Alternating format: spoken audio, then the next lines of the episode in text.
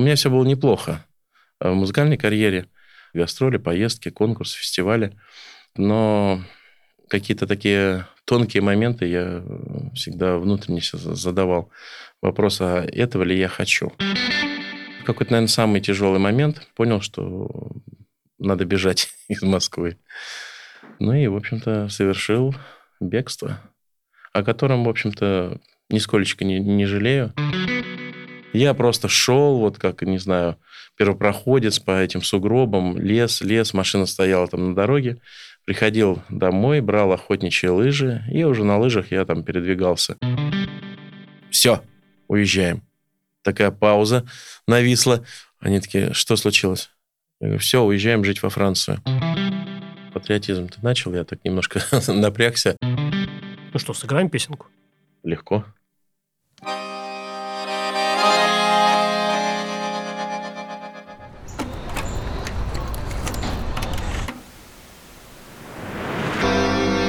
Всем привет! Меня зовут Стружинский Артем. Я Натрешке, и каждую неделю мы говорим о том, что провинция – это совсем не скучно. Это подкаст «Струж Вояж». Я никуда не уехал, значит, я в эфире.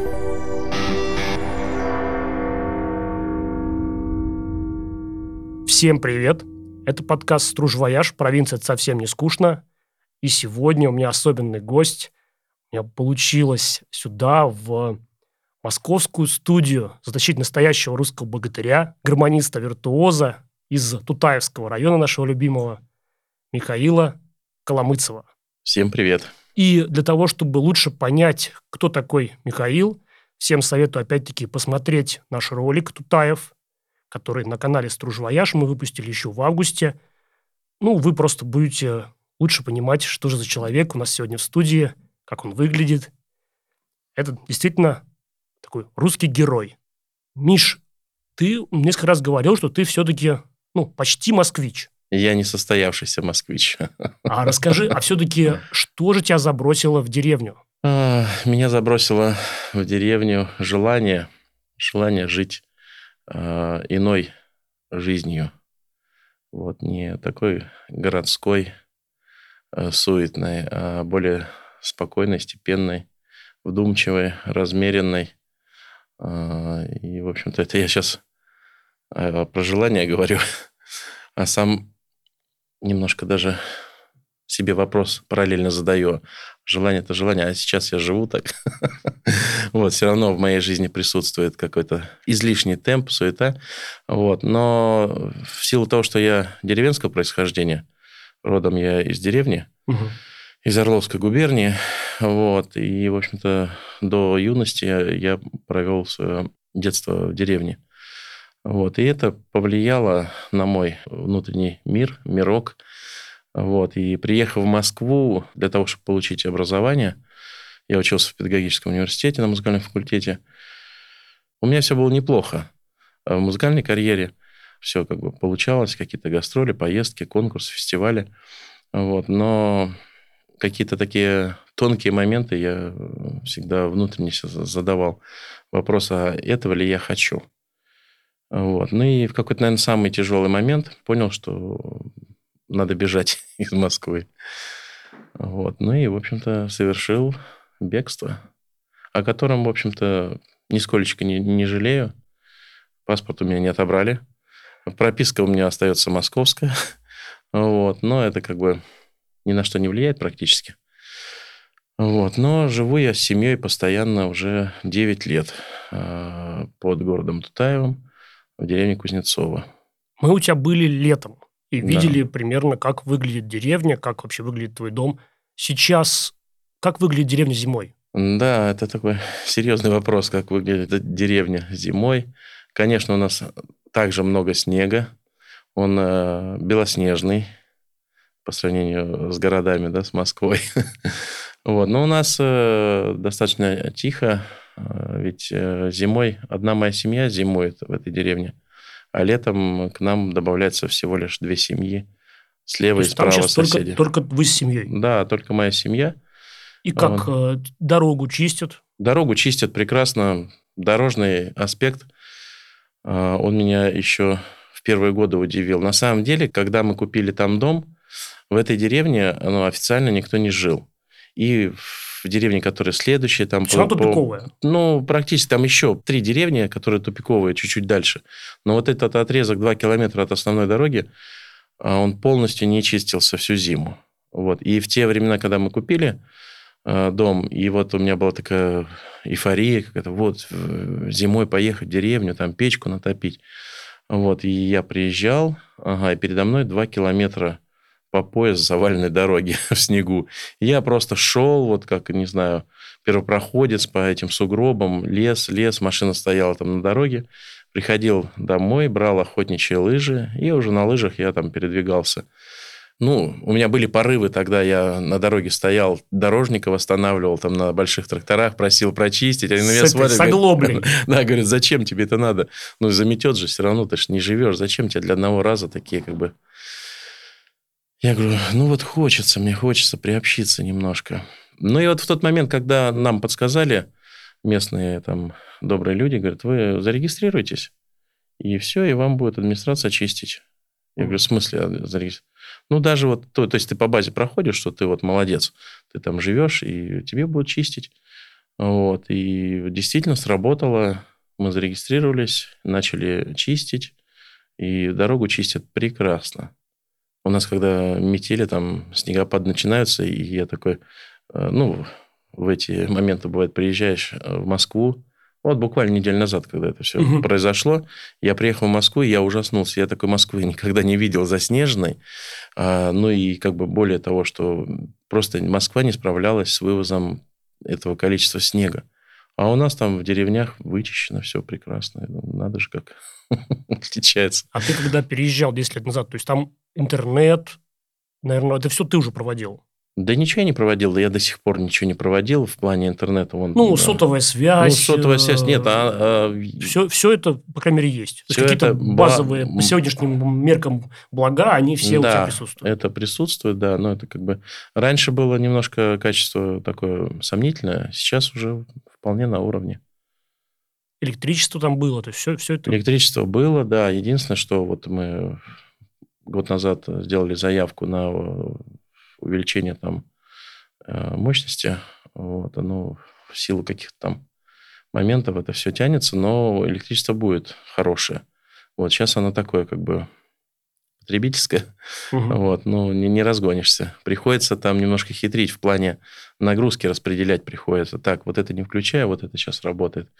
Вот. А нужно довести все-таки, чтобы об этом не думать. И ты планируешь, ты говорил, сейчас строишь новый дом, да, мы уже два года назад как подписались на этот проект с семьей. Плюс у тебя там целый Ноев ковчег. Ну, просто так. Ну, Конечно, да. надо все смотреть, это да, все надо, надо смотреть. показывать, всех этих, там, типа, вот, э, каждой твари по паре, вот это все да, эти дела. Да. На самом деле, смотрите, мы, когда туда приехали, мы купили старый дом, точнее, не целый дом, а всего лишь половина дома. Угу. Вот, на тот момент я, ну, такой был еще в этих э, моментах сильно молод и безграмотен. Я не понимал, почему, что такое вообще полдома и что такое долевая там эта собственность, угу. и кто там за стенкой будет жить, и вообще, что им нужно от меня. Когда мне все равно, что вот купил и купил. А, а там никто не жил. Я говорю, ну вот и все прелести долевой собственности, никто не жил. А потом раз приехали, два приехали, и я понимаю, что у меня за стенкой не как в московской квартире, а в разы, в разы хуже. То есть, ну, это вот прям вот у тебя кто-то, посторонний человек. И у нас не сложились отношения прям, ну, изначально.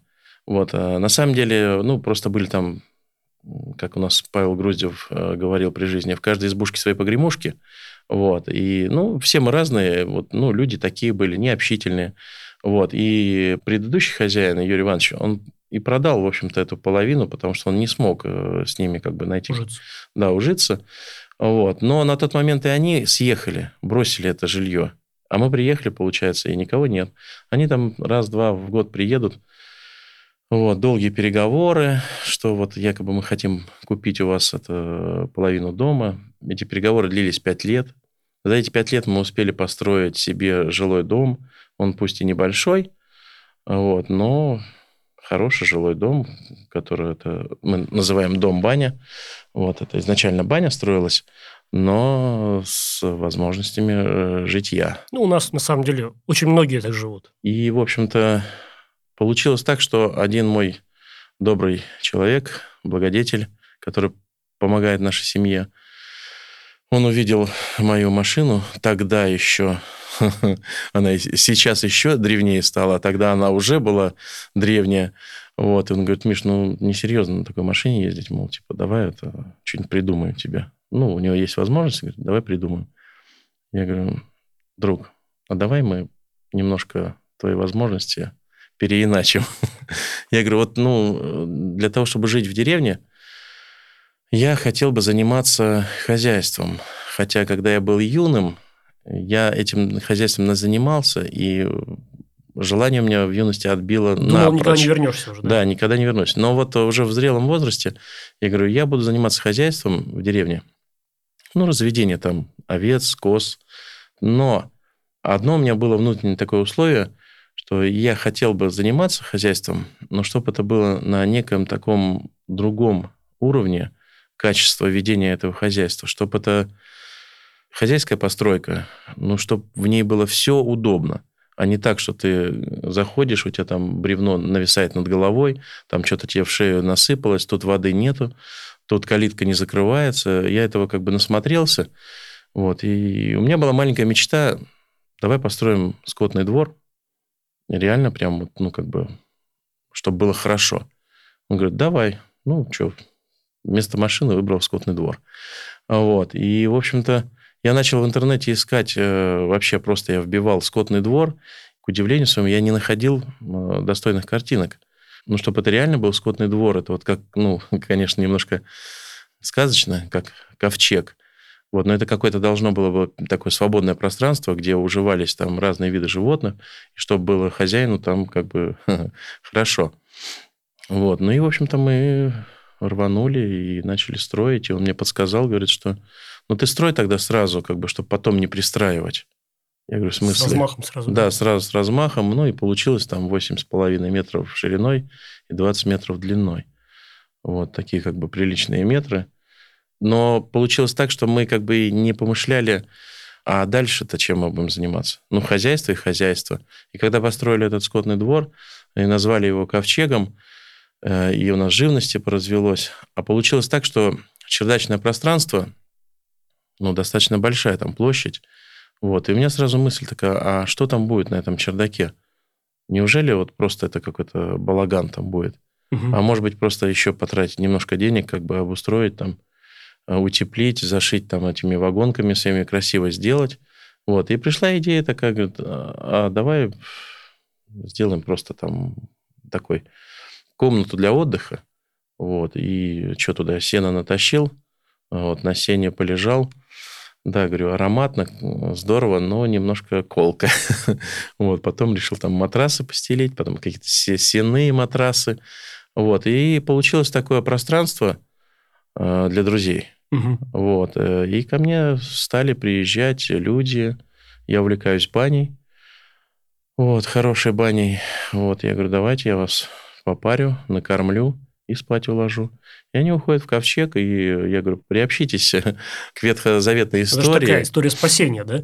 Да, спаситесь, спаситесь от городской суеты. На самом деле это умиляет. Если у людей нет э, аллергии, ну, бывает там и на сен аллергии, там и на животных, вот, э, это очень мило выглядит, когда дружная компания там, у нас и 10 человек там останавливалась э, в повалку, лежат на этом сене, закутавшись там в одеяло, вот, а внизу куры, как бы на первом этаже, получается, куры, птичник там, вот, и петушки там, курочки воркуют, там что-то разговаривают, без привычки так специфически, но, в общем-то, люди не жаловались.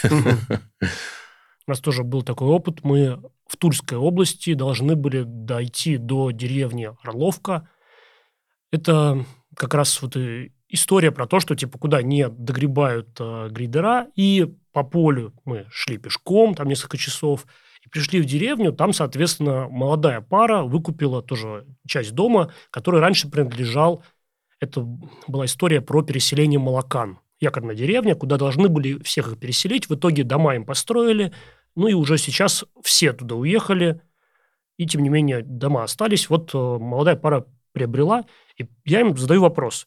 Ребят, а вот кем же вы тут работаете? Потому что, ну, здесь ничего нет, вы здесь одни и отрезаны от цивилизации. Они говорят, сейчас уже для того, чтобы жить в деревне и работать там, не нужно, чтобы рядом был какой-то там типа колхоз-миллионник или предприятие или еще что-то. Мы, говорит, провели интернет, мы вот там условно в онлайн-школах. Главное, что а, мы, ну, как бы связаны все равно с миром, типа, нас все устраивает, а тех денег, которые мы зарабатываем, нас здесь даже не потратить. Вот все-таки о тебе, кем ты работаешь в деревне Кузнецова? Потому что понятно, что ты можешь добывать там мясо, там, яйца, и, по крайней мере, у тебя есть э, еда, но ну, вот да. для развития. У нас много чего есть э, для пропитания. Кем я работаю в Кузнецово, сложно ответить. Со стороны меня называют фермером. Вот, я всячески борюсь э, с этим званием, потому что я как бы, ну, наверное, не фермер. Кулак. Ну, может быть, кулачок маленький. Вот. Э, так получилось, видишь, я музыкант. Вот, я этому научился.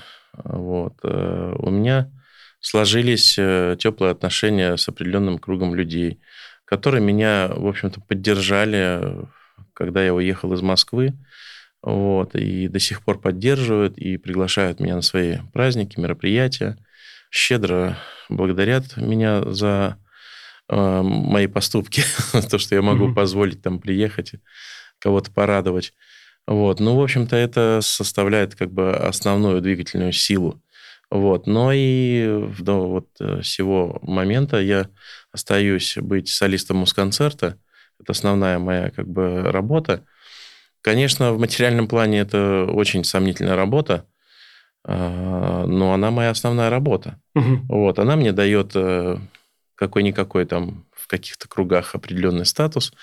Вот, 15 лет я там работаю, и вот сегодня я прямо от тебя пойду туда э, писать договор на следующий год с надеждой, что продлят его. Что, вот. Есть сомнения? Да нет, э, сомнений нет, но каждый год как-то так волнительно, что вроде бы нас э, понуждают, вот, дисциплина, что вот договор закончился, будьте добры, составьте, подпишите, а там подумают. Да нет, должно быть все нормально. Вот, но в моем вот как раз случае это все вот э, в таком комплексе работает. Я, как там говорят, курочка по зернышку клюет, да, да, это живет. Вот я и там, и там, и там, и там. И опять же, вот э, именно музыка мне дает возможность так жить. Вот я могу э, жить в деревне, вести хозяйство, поехать там на день, два, три какой-нибудь город там с гастролями выступить. Да, определенные есть трудности.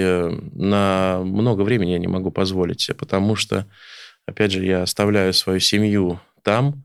Детей у меня немного, как я говорю, всего пять штучек. Тем не менее, с ними тоже множество хлопот связано. Я в Москву приезжаю на один день. То есть рано утром уехал и поздно ночью вернулся. Я как бы за один день здесь ну, какие-то свои вопросы могу порешать и выступить, и все, я умчался. Вот. А сегодня я приехал на два дня. Но это совпало, потому что у детей каникулы настали. Вот, значит, они дома помогают маме. Вот, и папу отпустили на заработки. А смотри, Миш, мы когда были у тебя в деревне, вот твой образ, он был настолько органичен в деревне, то есть когда вот такой ну, как я сказал, уже богатырь в русском народном этом одеянии, сидит вот на заваленке, вот там где-то петушки вот эти бегают, там козы. Это все очень органично. А когда ты выступаешь в Москве, согласись, это какая-то уже, ну, как будто бы артистическая история. Вот все-таки ну... вот этот твой образ, это твой настоящий образ, или это все-таки всегда история про выступление? Потому что ты сегодня тоже приехал, я прям удивился, ты вот в, в метро, в русском народном одеянии. Это ты уже сейчас такой э, всегда или это для выступления? Ну, почти всегда. Естественно, если я дома там какими-то работами занимаюсь, то я как бы все-таки стараюсь не рядиться в традиционную одежду, потому что, ну, она в магазине не продается, эта одежда. Угу. Вот, мне приходится... Вот я нашел себе портного, вот, и уже вот несколько лет она меня обшивает, но удивительно то, что она хорошо обшивает, но Это не ее профессиональная как бы стезя, угу. она парикмахер профессионально, а это хобби у нее. Но мне нравится, как она э, шьет. Вот, и я ее уговариваю, Наталья, ты там можешь мне там вот э, пару штанов пошить? На, на прозапас, да? да, на прозапас. Говорит, так, через два месяца меня там тревожь, э, согласна. Ну, в связи с этим, как бы я стараюсь, вот, если я приехал на работу, да, я вот такой. Вот, но в деревне немножко иной. Ну, а тебе самому в Москве уже, наверное, не так органично, да? То есть, все равно ты уже, наверное, вот чисто ментально как-то выбиваешься из этой, ну, из ритма, из этого, из некого визуального ну, конечно, образа. Ну, конечно. Да, даже если с меня зипун снять и одеть простую какой-нибудь там пуховик, и я буду чувствовать себя все равно как бы некомфортно. Уже, плане... уже нет, да? Уже да. Я как бы вот, э, вот сейчас ехал в метро и заметил то, что э, ну, мне неинтересно было сидеть в телефоне, там что-то это рассматривать. Я смотрел на людей. Вот, и, ну, просто вот как бы так. И смотрю, что ну, большинство людей, конечно, в телефонах. Вот, какая-то такая озабоченность, суета такая повисшая. Вот, я в метро крайне редко передвигаюсь в Москве. Вот, ну и как-то так понимаешь, что мне даже вот э, полдня провести здесь в Москве тоскливо. То есть то, что ты мне говорил, когда мы сюда шли, город, он, наоборот, вытягивает энергию. То есть вот там ты заряжаешься, а здесь ты, наоборот, не, ну в моей истории, да, я как бы заряжаю батарейки там в деревне, на природе. Ну, общение там со своими, там, с детьми, с друзьями, там, с животными. У меня такие истории есть интересные, как бы я вот приезжаю из Москвы, понятное дело, уставший, вот, но все равно, э, несмотря на то, что ты про меня наговорил, там, что я там богатырь, и у людей может сложиться впечатление, что это вообще не от мира сего там человек. Вот, а у меня в кармане лежит телефон, вот как у всех, да, и я там управляюсь по хозяйству, нет-нет, там что-нибудь залезу. О, Артем написал, приглашает, хорошо, да, сейчас отвечу ему. Вот, но и бывает такое, я с Москвы приезжаю, вот, подхожу там э, к забору, где у меня там барашки пасутся, конь ходит, и я как бы вроде бы я на них поглядываю, на, на горизонт смотрю, вот на природу, и нет-нет, да в телефон там что-то я там увлекаюсь телефоном, вот, и подходит конь ко мне, конь Родео, вот, а он у меня такой э, с характером, но вот эти вот очень... Ревнивый. Э, рев, ревнивые, да, такие моменты, он настолько это чувствует, что ну вот ты приехал с города, что ты там смотришь-то в этом телефоне, отдохни. И вот были такие сцены, ты представляешь, я стою, он подходит сзади и свою голову кладет мне на плечо и тяжело вздыхает. И пауза такая нависает. Вот он хочет мне этим объяснить, что ну как бы ты отвлекись. Давай, э, заряжайся.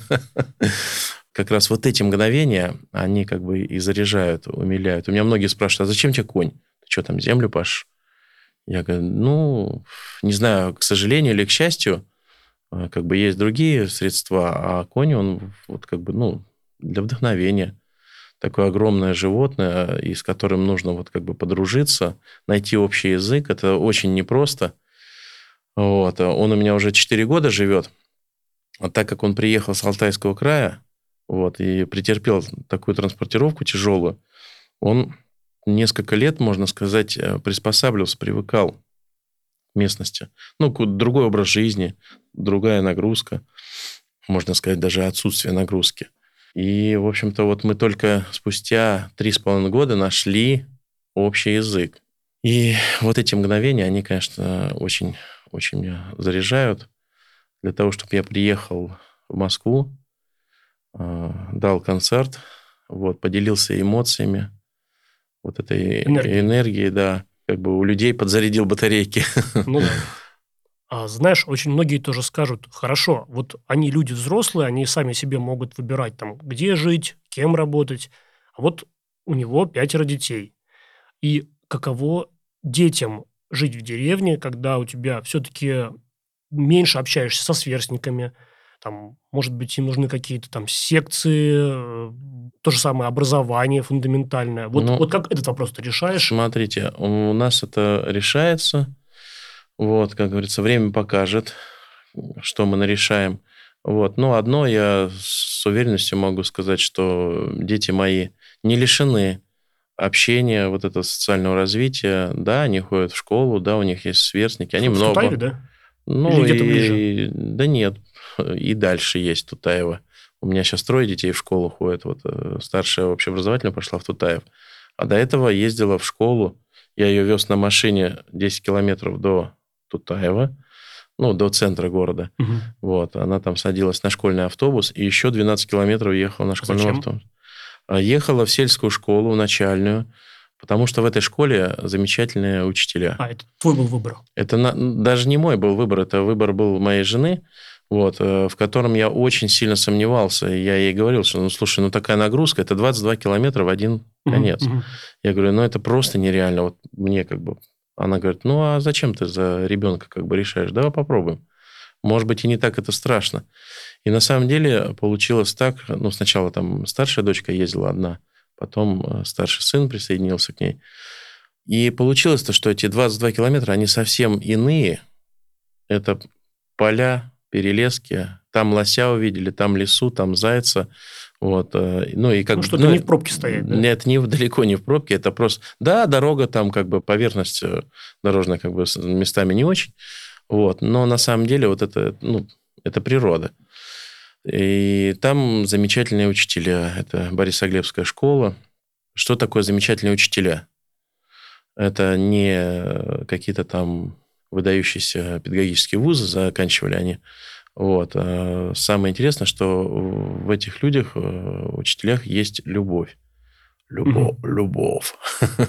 Вот. Что такое любовь? Э, На эту тему можно много говорить, но я картинку попытаюсь нарисовать.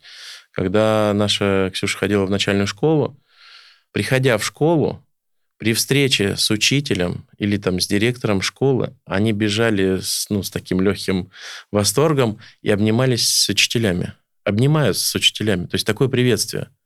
И это не может как бы не трогать.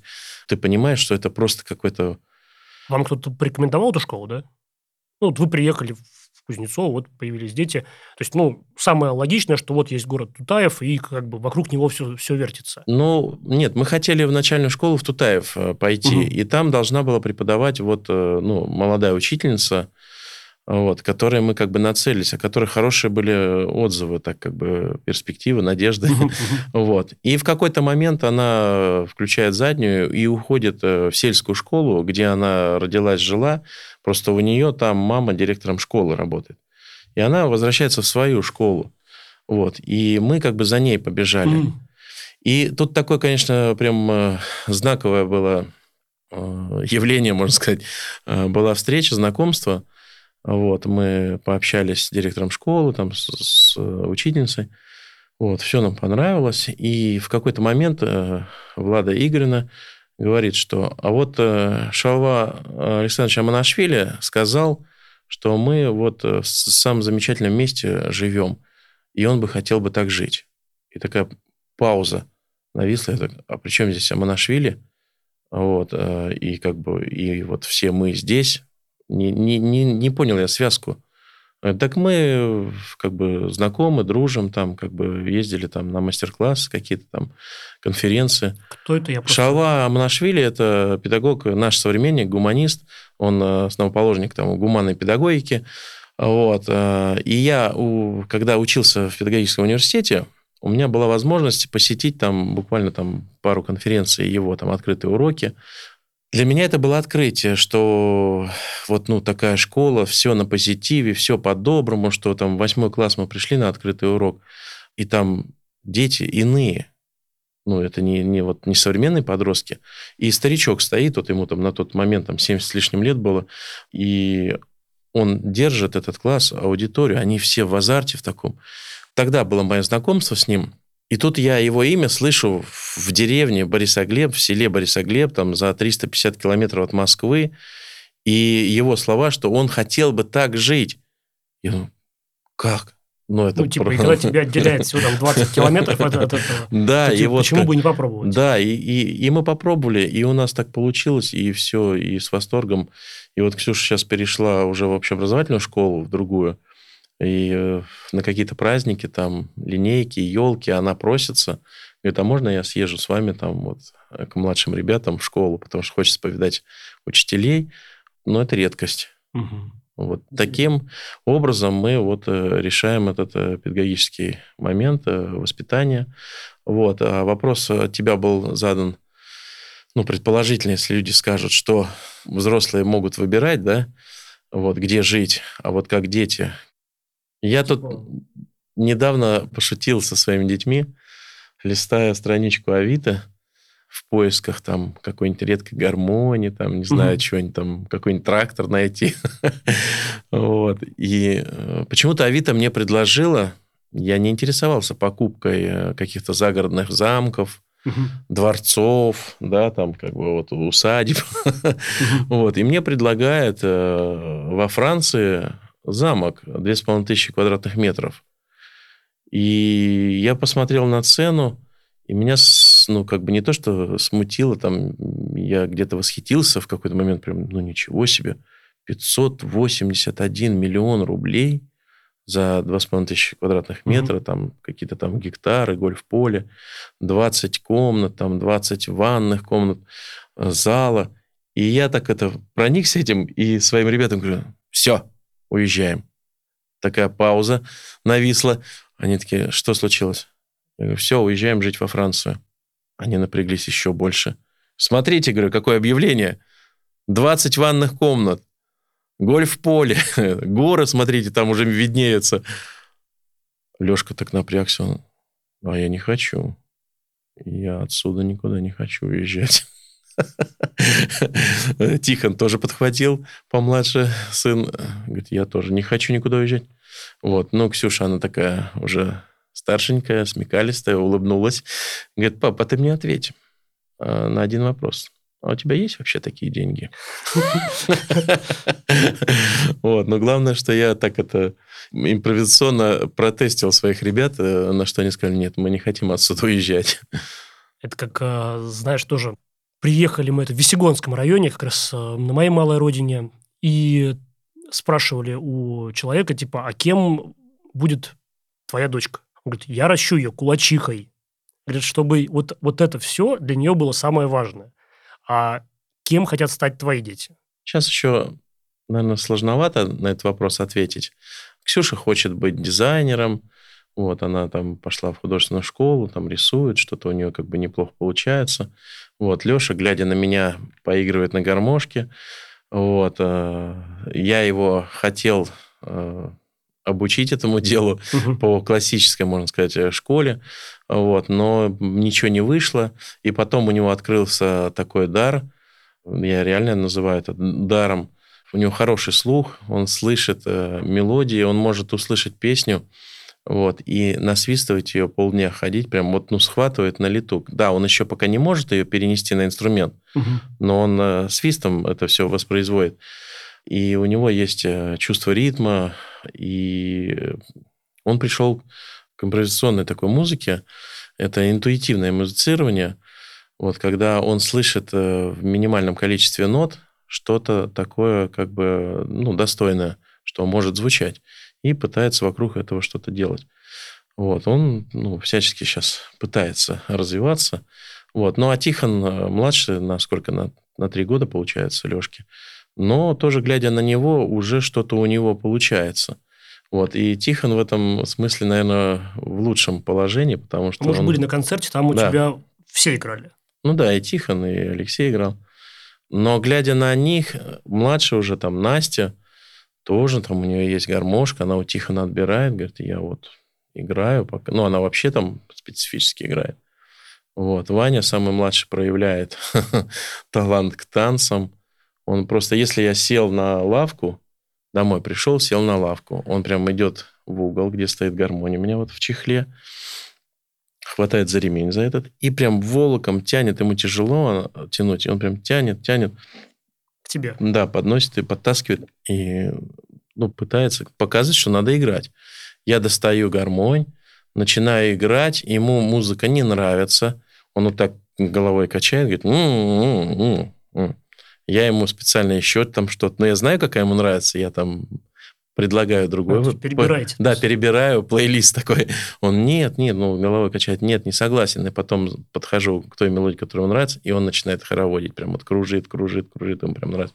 Я прерываюсь на другую мелодию, он, нет, нет, это не надо. Вот давай, вот, вот, вот это. Кто из них вырастет? Посмотрим, время покажет. На самом деле, наша деревня так как бы разрастается амбициозно. Вот, мы совсем недавно так философствовали, рассуждали. Я говорю, вот представьте, вы никуда не захотите уезжать. Вот останетесь. Ну, получите образование там в том же, не знаю, можно и в Москву приехать образование получить, да? Вот. А, но представьте, что вы останетесь в деревне. Здесь в этом доме будет Тихон, здесь Алексей, здесь э, Ксения, тут Анастасия, тут Иван. Вот тут еще что-то достроим, построим. Тихон, что ли, говорит, что тогда, получается, нашу деревню нужно будет переименовать в Коломыцево. Нет, на самом деле тоже своя как бы точка зрения, что типа это все мое и как бы это наше. Что мы тут не просто как- как-то вот случайно э, там затесались, а что это вот ощущение окружающей земли как э, твоей собственной. Ну, на самом деле, вот как э, твой знакомый сказал, кого он э, хочет вырастить, там, кулачиху, да? Да. Вот, э, наверное, я с ним соглашусь тоже. Кулачков хотелось бы вырастить, вот, ну, в хорошем смысле, чтобы были хозяинами земли, вот, потому что у меня есть ощущение такое, что мы правильным делом занимаемся, нужным, вот, э, это место развивается, у нас огромные перспективы э, к расширению. Прикупили немножко земли сельхозназначения. К сожалению, эта земля была долгие годы брошена, она заросла. И сейчас мы ведем такую деятельность по расчистке. А это в наших э, условиях, с нашими возможностями э, скудными, ну, прям сложно делать. Но удивительно то, что, ну, можно сказать так, что глядя на нас, вот, потому что ну, мы как бы в том месте были первые, кто этим занялся. В соседней деревне вот приятель тоже купил пару полей соседних, вот, и тем же самым занялся расчисткой этих полей. И становится так как бы культурно, облагораживается. Было все заросшее, прям вот, ну, сплошняком, ивовыми кустами, березами. А сейчас там как бы рождается поле. А, Оно не быстро родится, но будет очень красиво. Ты знаешь, вот у меня может быть какая-то есть ошибка выживших, что я встречаюсь в основном только с людьми, у которых все получилось. То есть, ну, как правило, те люди, у которых ничего не получилось, они меня не зовут, не пускают и не встречаются со мной. И вот у меня за те четыре сезона моего проекта действительно сформировалось мнение, что что-то меняется, какие-то позитивные процессы идут. Вот твое мнение о русской деревне за годы твоего жития там поменялось? Я переезжал в состоянии аффекта, и у меня не было никаких там стратегических планов. Вот я не знаю, хорошо это, плохо ли. Вот, никто не садился за стол там с ручкой, с листом бумаги, не считал, ни проектов не составлял. Мы просто вот уставшие от городской суеты хотели съехать на некоторое время. Вот, потом у нас э, в планах э, появлялось желание, что а было бы здорово, наверное, вот как-то осесть на подольше. И это потихонечку, потихонечку, потихонечку. Но и потом, как бы, живя там, одно другое подсказывало, чем заняться. Вот. И сейчас я вижу, что, в общем-то, интерес э, к жизни есть. Вот. Э, Мы не единица там людей. Вокруг нас тоже там, как бы, ну, может быть, не... Ну, даже вот Роман в соседней деревне не знаю, глядя, не глядя, но вот заинтересовался, у него отец там пчелами занимается, вот, они хотят раскорчевать эти поля, засеять фацель. Они уже пробовали в том году сеять фацелю. Это просто восторг какой-то. Что это такое? Фацель – это один из самых сильных медоносов. М. Вот, это потрясающее поле с цветов. Вот, это аромат, благоухание. Вот, ну, просто он посеял всего лишь пол гектара этой фацелии, но это уже стало точкой притяжения. Даже некоторые, кто узнавал, от меня узнавали, там, э, местные там, из Тутаева друзья, они приезжали туда даже фотографироваться, как фотозону. Ну, просто это ковер такого небесного цвета и с благоуханием медовым. То есть, ну, вот человек как бы занимается. Потом я узнаю буквально недавно, ко мне человек в Тутаеве подошел, говорит, а вот мы слышали, у вас там хозяйство, а вот мы там тоже занимаемся, у нас там 20 коз, мы там земли взяли в аренду. Я говорю, а сколько вы земли взяли? 100 гектаров. У меня всего лишь 20 э, гектаров, и я как бы так это думаю, ну да, подписался на серьезное упражнение. Вот, но правда я, я умудрился в собственность купить эту землю, а они взяли в аренду, но она тоже отчасти там как бы заросшая, брошена. А арендованную землю, конечно, сложнее в этом плане. Ну, то есть вот сегодня аренда, ты должен огромное вложение туда сделать, а вдруг что-то не так. Я к чему говорю, что вот даже, даже вокруг Тутаева есть э, телодвижения такие положительные. Вот. А я знаю, что и в других местах, и в областях других есть активности. Их много, много, причем, да. знаешь, там кто-то говорит, я вот не хочу заниматься, например, сельским хозяйством. Ну, к примеру, я вижу кучу разных а, образцов, как люди и не занимаются сельским хозяйством. Но кто-то занимается темой восстановления храмов, условно говоря.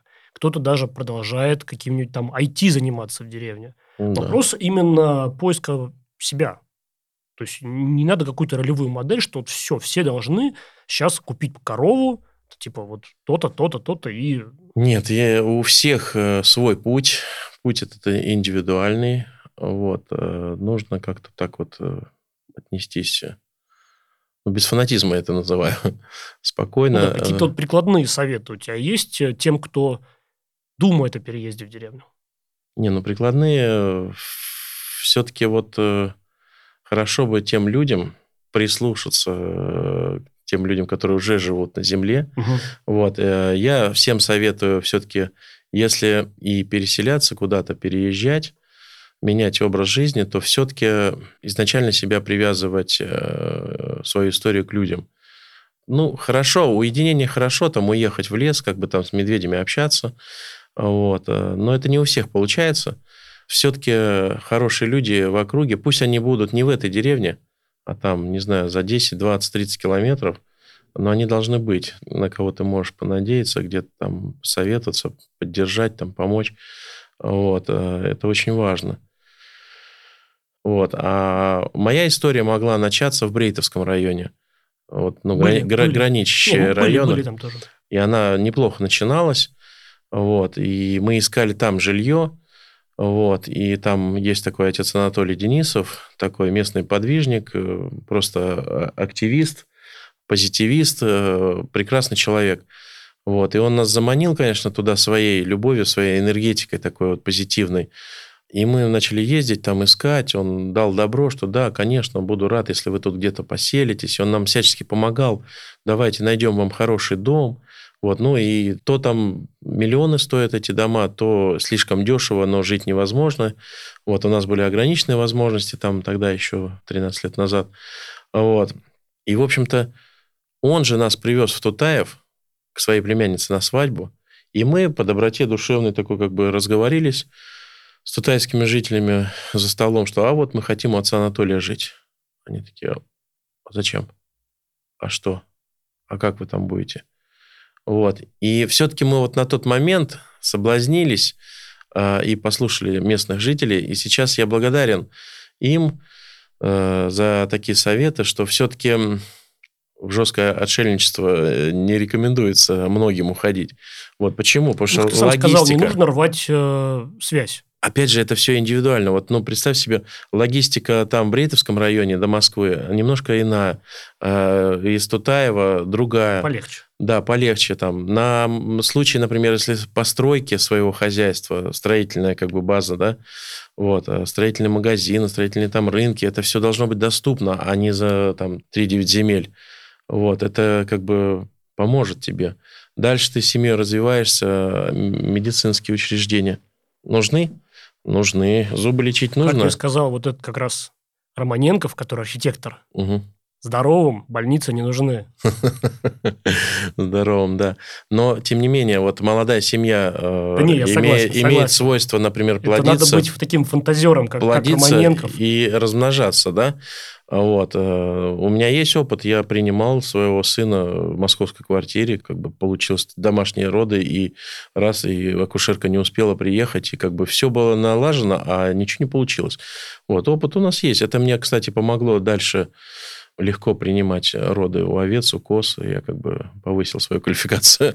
вот. Но все-таки мир, несмотря на то, что мы как бы убегая из этого социума, вот этого, из этого мира, нужно отнестись с пониманием и вот как бы с уважением, с почтением э, как-то Понимаете, о чем я говорю? Угу. Мало чего сказал, но понятно.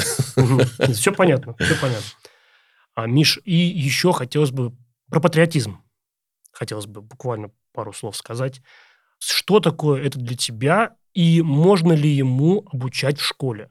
То есть это я вот про эти разговоры о важном, в которых тоже, ну, все-таки основной задачей является некое воспитание вот этого родинолюбия.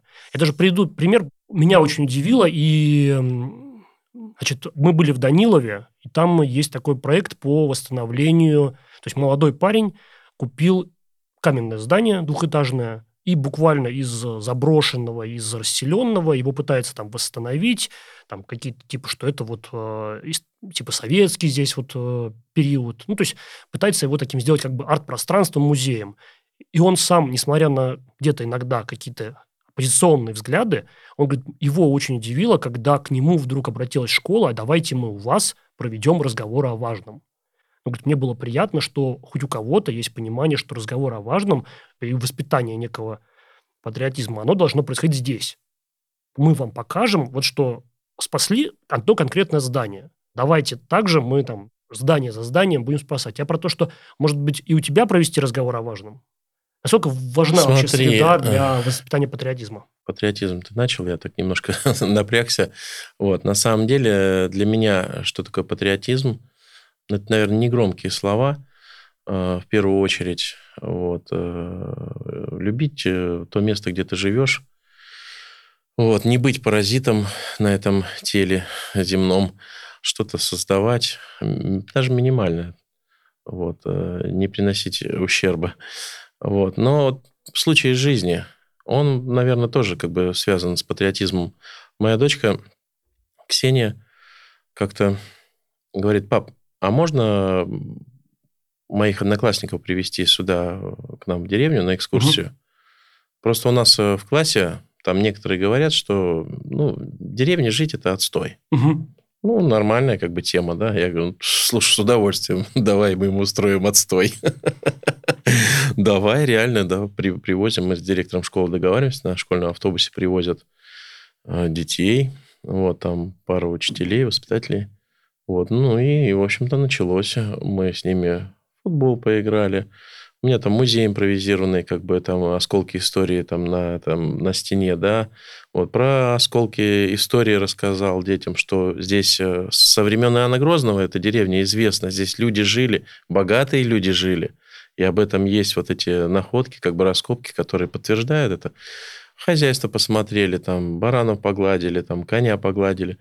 Вот, и из воздушного ружья постреляли, футбол поиграли, самовар растопили, патефон послушали, на гармошке поиграли. И они были ну, в диком восторге. Многие говорили, а когда к вам можно еще приехать?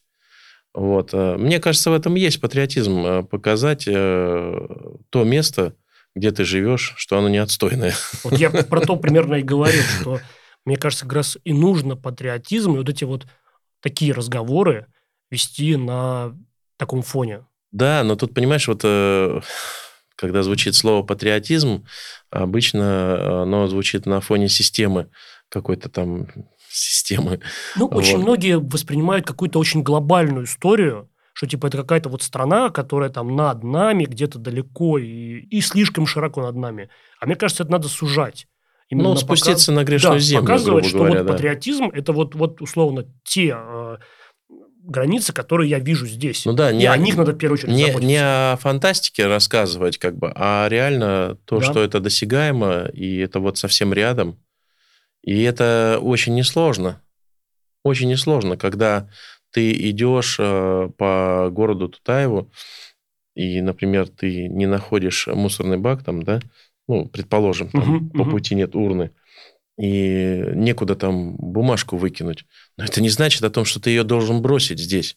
Привей к себе вот такое как бы правило, даже не, не культура, а просто правило. В карман себе положи, дома там в мусорный пакет положь. И все. потихонечку становится чище. Ну да. Вот, а там, глядишь, как бы, э, если потихонечку становится чище, значит, уже э, Юрий Стародубова, там, э, который купил Строгановские амбары в Тутаеве, не пришлось бы 20 телег мусора вывозить из этих амбаров. Тоже такое явление, да? Ты слышал про Юру Стародубова? Честно, нет.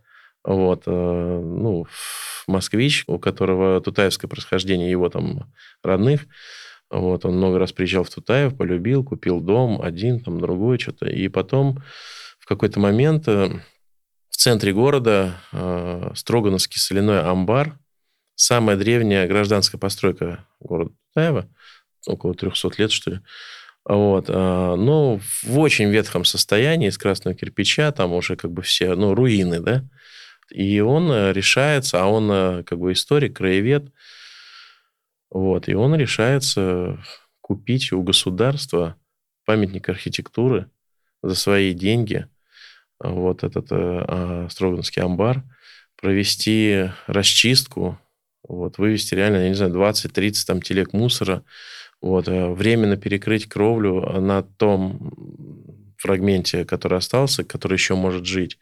И вот э, он несколько лет подряд летом проводил Строгановскую ярмарку, Строгановская мозаика. И вот мы, активисты там, кому не безразлично, устраиваем этот праздник. Э, и музыканты, и художники там выставку делают. Вот. Тоже такое арт-пространство, как бы оно есть, вот, намечается как бы оживление его, расширение, тоже патриотизм. Разумеется. И вопрос, который я задаю всем, и на местах, и на подкасте. Русская провинция, она обречена? Она обречена на процветание. Спасибо тебе за эти слова, за то, что нашел время прийти в гости на подкаст. И желаю тебе и твоей семье всего наилучшего. Спасибо, спасибо, Артем. Мне очень э, приятен твой проект. Вот, спасибо, что позвал. Будем дружить. Приезжайте в гости. Ну что, сыграем песенку? Легко.